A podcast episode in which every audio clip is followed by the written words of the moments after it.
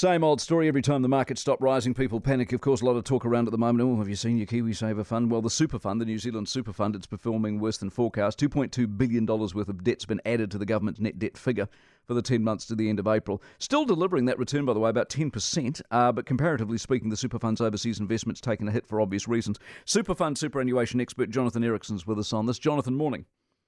Morning, Mike. This super fund is no different from anybody's super fund, is it? It just happens to be a bit bigger. And in difficult times, what you do, 101, don't panic. Well, no, it is very different from others, Mike. Um, it, it, has the same effect, though. It's investing in the markets. But, but the New Zealand Super Fund has 80% in shares, uh, as opposed to the normal super fund, which has a bit less than that. And as a result, with stock markets having fallen all year, um, it's, it's taken a hit. Uh, but that doesn't actually affect the value of it because it's an unrealized loss yes. at this point. They don't need the money. But the key point I want to make is that this super fund is really helping us as New Zealanders because it ensures that when we get to 65, we can get New Zealand super and it doesn't be a big burden on the taxpayer. And so, in that sense, you're absolutely right. We don't have to worry about it it's it's you know markets go up and down, and it's been a long time since the markets have gone down as far as this. But it's not the first time, and it won't be the last time. Indeed, it will not. Uh, the eighty percent in shares does that need looking at as a you know mechanism?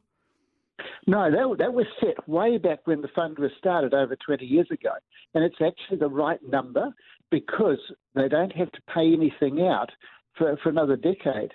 Um, so in that sense, you, you want to be invested in growth if you've got a long-term horizon, and uh, and they have.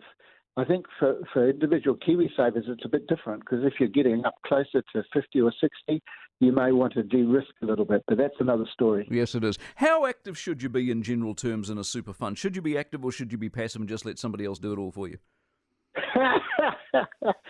well, there's arguments both ways we strongly believe you should be active at this point because um, effectively that means you, are actually picking better stocks. Mm. Whereas if you're passive, you just buy the index, and when the index goes down, you go down with it.